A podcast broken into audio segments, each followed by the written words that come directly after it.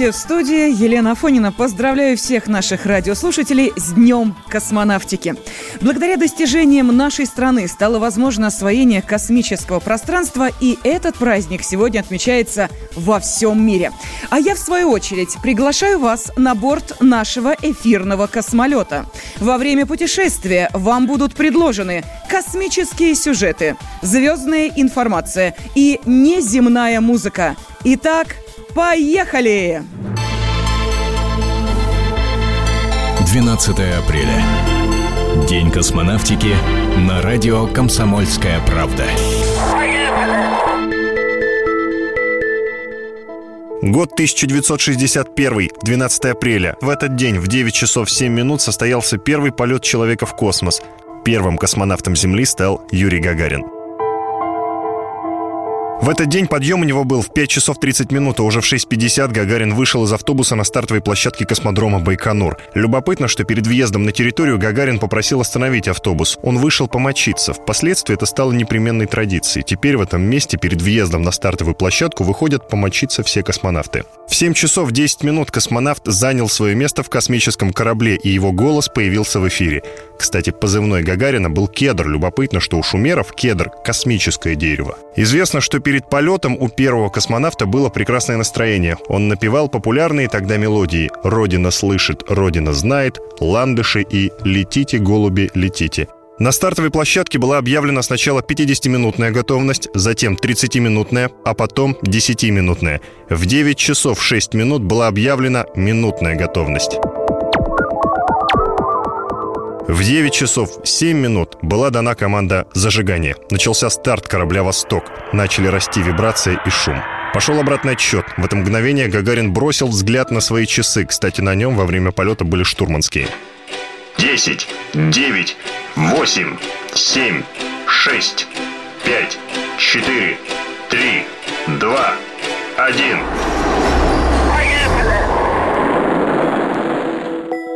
Это самая знаменитая гагаринская «Ну, поехали» — это цитата, судя по всему, взятая у одного из героев Диккенса. Реплику эту сказал попугай, когда кошка тянула его из клетки. Много позже всплыли и возникшие перед стартом проблемы, которые внимательно скрывала советская цензура. Например, за считанные минуты до запуска «Востока» не сработал датчик герметичности. Пошли разговоры, что старт надо отменять, но главный конструктор Олег Ивановский не растерялся и буквально за несколько минут поправил датчик. Для этого ему пришлось отвернуть более 30 гаек и винтов, и благодаря этому «Восток» стартовал вовремя. Вернемся к хронике полета. Через минуту после старта в 9 часов 8 минут произошло отделение первой ступени ракеты-носителя. Заработала вторая ступень. Еще через несколько минут в 9 часов 10 минут произошел сброс так называемого головного обтекателя ракеты-носителя. В эфире раздался голос Гагарина. Девять часов 12 минут. Отделилась вторая ступень ракеты-носителя. Заработала третья ступень.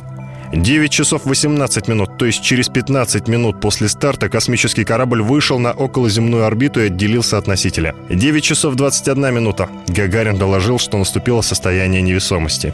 Еще через минуту радиосигналы советского космического корабля запеленговали наблюдатели с американской радарной станции «Шами», расположенной на Алиутских островах.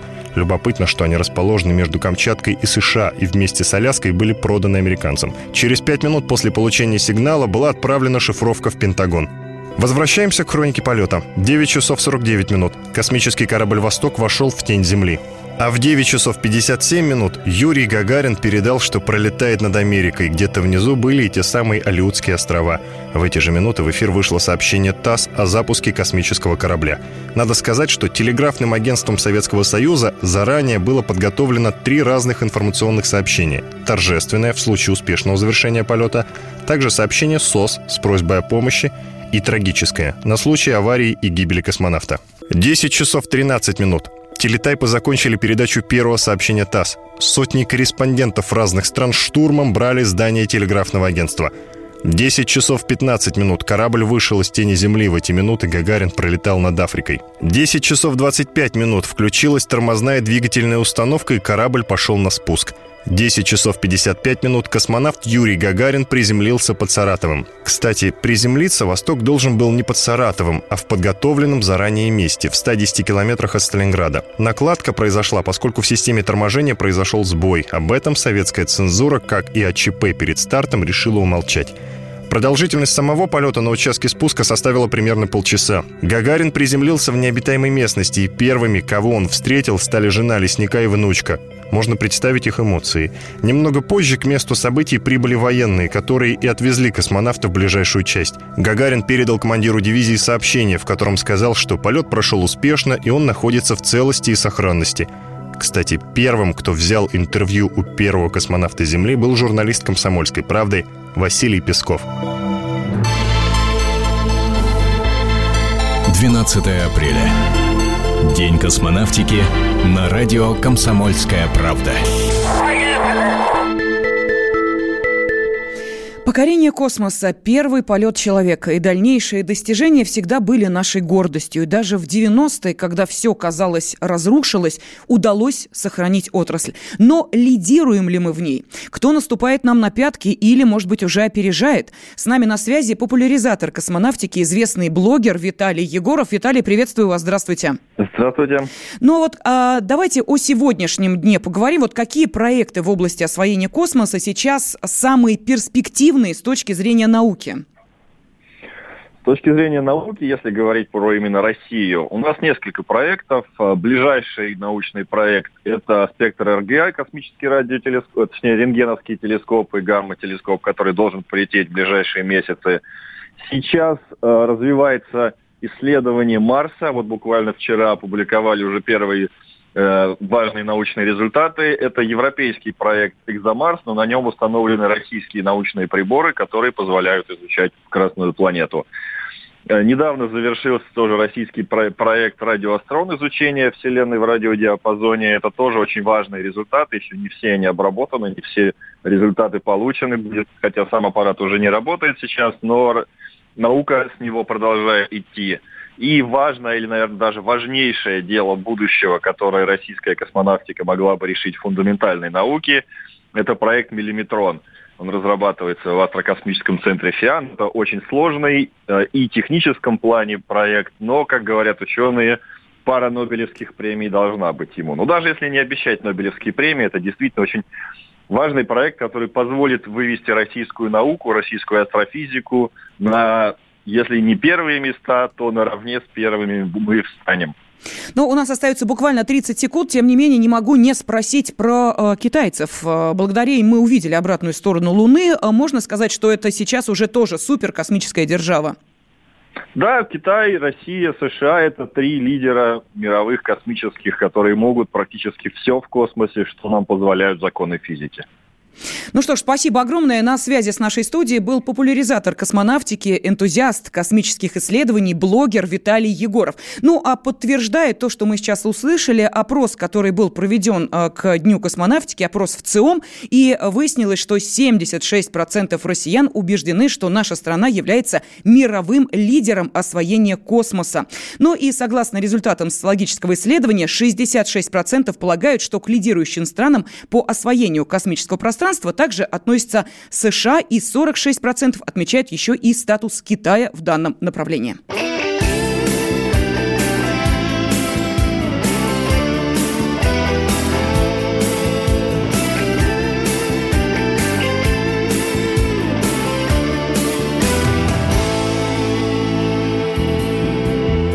Земля в иллюминаторе, земля в иллюминаторе, земля в иллюминаторе видна. Как сын грустит о матери, как сын грустит о матери, Грустим мы о земле, она одна. А звезды тем не менее, а звезды тем не менее, Чуть ближе, но все так же холодны. И как часы затмения, и как часы затмения, Ждем света и земные, и видим сны. И снится нам не рокот космодрома,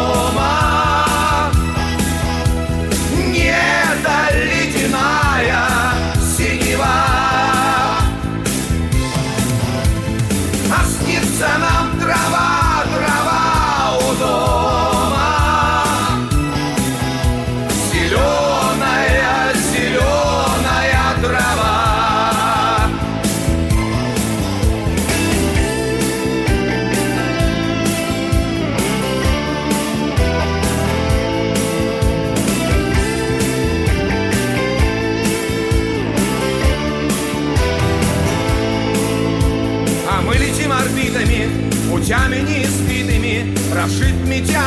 метеоритами простор.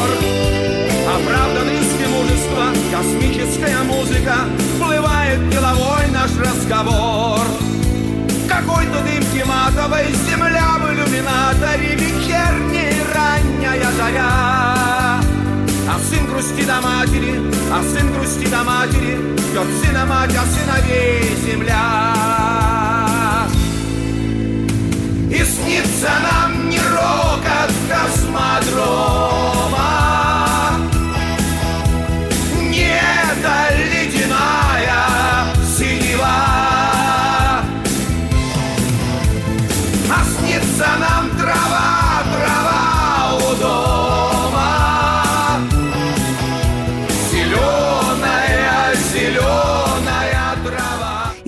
сегодня День космонавтики, ну а мы с вами перенесемся в 1961 год. Любой журналист в том легендарном апреле мечтал взять интервью у Юрия Гагарина. И первым пообщаться с ним удалось спецкору комсомолки Василию Пескову. Для этого он поехал в Куйбышев, а, так тогда называлась Самара. Василий Михайлович всегда вспоминал, а, какого открытого и доброжелательного человека увидел тогда в худеньком майоре. От радости встречи журналист даже забыл вопросы, которые хотел задать, и времени ему отвели всего 20 минут. В тот день Песков успел лишь снять, как Гагарин играет в бильярд. Об этом журналист рассказывал спустя 50 лет. Вдруг мне пришло в голову, что вот мы с ним должны сыграть в бильярд. Я играю в бильярд никудышно. Ну, и он согласился, пожалуйста, веселый, приветливый, необыкновенный. Мы сразу его полюбили. Ну, вот я его снимал за игрой э, бильярд. Надо было снять как-то так. Я такой объектив там применил. Шар был крупный, а он с кием там на другом конце стола. На следующее утро Василий Песков возвращался с первым космонавтом в Москву. Журналист рассказывал, Гагарин не ожидал, что его будет встречать весь город. Мы пролетали над Кремлем на очень небольшой высоте. И мы увидели Москву, запруженную людьми. Это был неподдельный, подлинный энтузиазм людей, счастливых от того, что в космосе побывал наш человек, наш соотечественник. Я спросил, Юра, ну вы ожидали вот такое? Вот он говорит, ну я так представлял, что это, конечно, не рядовой день, но чтобы такое, это немыслимо. Ну, от Кремля до Внуково совсем там мало. Мы сдули с него пылинки. Он пошел по красной дорожке, и мы увидели, что одно мы не доглядели. У него шнурок был не завязан на ботинке, и вот он так вот мотался. Мы чувствовали себя причастными к истории.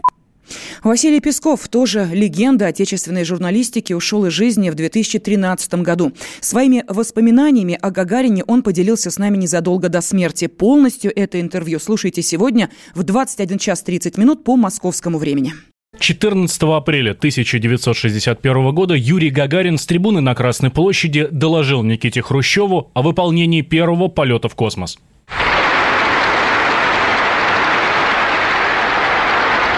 Родные мои соотечественники, дорогой Никита Сергеевич, товарищи руководители партии и правительства – Прежде всего, разрешите мне принести искреннюю благодарность Центральному комитету моей родной коммунистической партии, советскому правительству, всему советскому народу. И лично вам, Никита Сергеевич, за то, что мне, простому советскому летчику, была э, оказано такое большое доверие и поручено ответственное задание совершить первый полет в космос. Да здравствует наша социалистическая Родина! Слава коммунистической партии Советского Союза! И ее Ленинскому Центральному комитету во главе с Никитой Сергеевичем Хрущевым. 12 апреля. День космонавтики на радио «Комсомольская правда». верить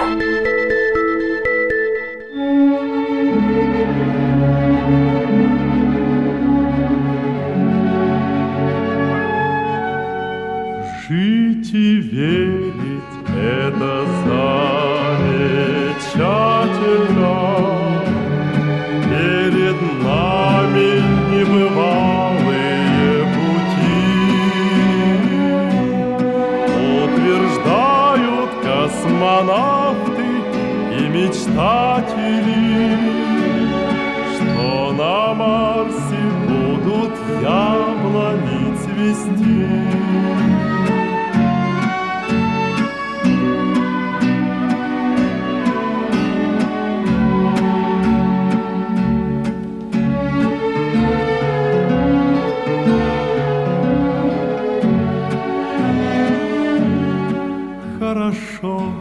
Когда с тобой, товарищи, всю вселенную проехать и пройти. Звезды встретятся с землею расцветающей, и на Марсе будут яблони цвести.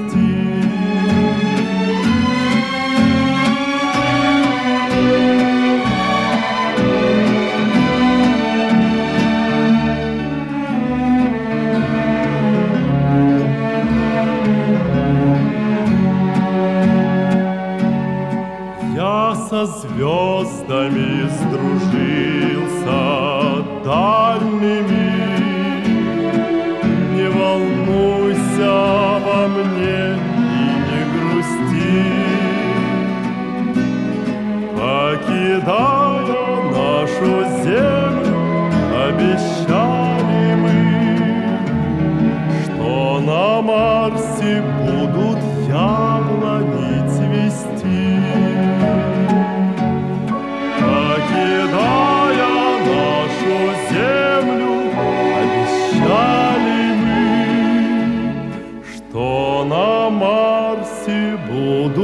яблони цвести. Сегодня день космонавтики. 12 апреля, 58 лет назад, в космос полетел первый человек. И с этой даты принято отсчитывать начало освоения космического пространства. Всех землян с праздником сегодня поздравили покорители космоса, те, кто сейчас находится на орбите. Космонавты Роскосмоса Олег Кононенко и Алексей Овчинин приветствуют вас с борта Международной космической станции. Сегодня исполняется ровно 58 лет с того дня, когда ракета-носитель «Восток» впервые доставила Юрия Алексеевича Гагарина на орбиту Земли, открыв нам космические горизонты. Этот день снова и снова заставляет всех нас гордиться тем, с какой самоотдачей работали наши предшественники, чтобы стать первыми. Научный и технический задел, созданный ими, дал мощный импульс для развития мировой космонавтики. Сегодня перед нами стоит ответственная задача со всем опытом, с которым мы получили и переняли у первых, сделать мощный рывок вперед. Это даст нам лучшие позиции в науке и технологиях, поможет укрепить репутацию передовой космической державы. Мы уверены, все, что создается для космоса, обязательно будет востребовано и в других сферах человеческой деятельности, а значит принесет пользу цивилизации. С праздником вас, друзья! С Днем космонавтики! Космос, так исторически сложилось, всегда был наш. Мы всегда были первыми и по-прежнему, согласно опросам, считаем себя лидерами. Но так ли это? С нами на связи ведущий научный сотрудник Института космических исследований Российской Академии Наук Натан Эйсмот. Натан Андреевич, здравствуйте. Здравствуйте. С праздником, во-первых, поздравляю. Ну Спасибо, и, вас конечно, скажите, пожалуйста, а какими проектами может гордиться российская космическая отрасль сегодня? Ну вот э, как раз э, э, вот в, этот, в этом году э, состоится запуск э, весьма и весьма а, амбициозного проекта ну, космического аппарата «Спектринген-гамма». Э, В этом проекте принимает участие не только наша страна, здесь есть участие Германии. И этот проект предполагает такое систематическое исследование Вселенной в рентгеновском диапазоне. Э, На этом аппарате будут установлены два рентгеновских, ну, будут установлены, уже установлены два рентгеновских э, телескопа, которые будут осуществлять обзор всего э, неба в течение, ну, по крайней мере, четырех лет. И после этого будет уже дальше специальная программа исследования вот, источников в этом диапазоне. И этот проект, он, наверное, находится ну, на вершине, что ли, технических достижений в этой области, поскольку чувствительность э, этих телескопов примерно на два порядка превосходит э, все то, что было использовано до сих пор.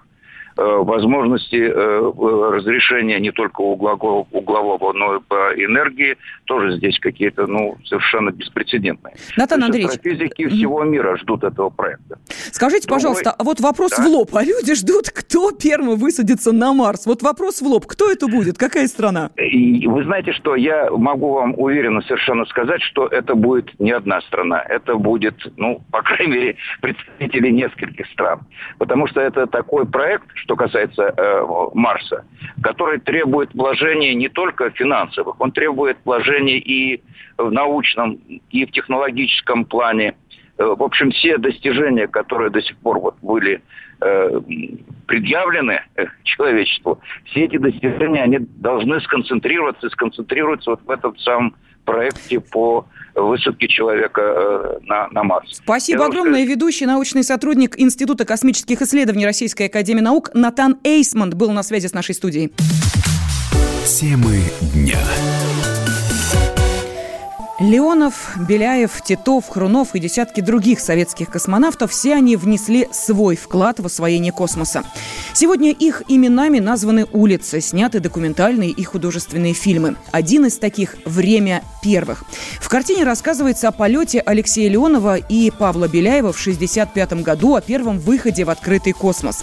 Главные роли в фильме сыграли Евгений Миронов и Константин Хабенский. Сила и стойкость духа наших героев по-настоящему по-настоящему восхищают, признается Миронов. Поскольку я автор идеи этого фильма, меня восхитили люди, которые это делали. А в, очень сложных обстоятельствах. Многие из них э, кого-то коснулась война, кого-то коснулась э, лагеря. Тем не менее, без обиды на родину или на обстоятельства, они только верили в, в какое разрушение каких-то, может быть, границ, э, верили в какую-то свободу, вырваться вообще куда-то далеко, что это чувствовалось во, во всех, во, во всем отряде. И Королев отбирал очень тщательно этот отряд. Он великий психолог, и каждому дал роль. Причем некоторые э, сидели и ждали своего выхода несколько лет. Например, мой герой Леонов. Он не понимал, почему по всем показателям, по параметрам, по спортивным своим каким-то оценкам. Он лучше других ребят, но тем не менее его держал э, Королев до последнего, потому что именно в этом полете, э, где Леонов и Беляев совершили свой подвиг, понадобились именно такие человеческие качества, как у Леонова а они нарушили там инструкцию не один раз, потому что если бы они ее не нарушили, они бы погибли. Но это нужно было понимать вот королем. Вот это меня потрясло, то, что такие люди у нас есть, и, э, ну, конечно, мы на, о, о них должны слагать песни, понимаете. Плюс эм, а, все-таки мы артисты, мы должны были подготовиться э, к невесомости так, чтобы ни один зритель не понял, что это все-таки снимается на Земле, а не, а не в космосе. Поэтому такое количество технических приспособлений и нужно было физически быть к ним готовым, а, что нам хватило с Костей. Я думаю, что мы... У нас полное ощущение, что мы там были. Я УМАЗ-2! Нахожусь на обрезе снюза! Состояние у меня отличное! Подо мной вижу облачность, море, вижу небо, вижу землю, Волга! Прям подо мной. Нормальные условия работы. Алмаз-2. Приготовиться к отходу. Снять крышку с объектива кинокамеры. Снял! Снял крышку! А куда ее? Да просто выброси ее. Понял. Выбрасываю.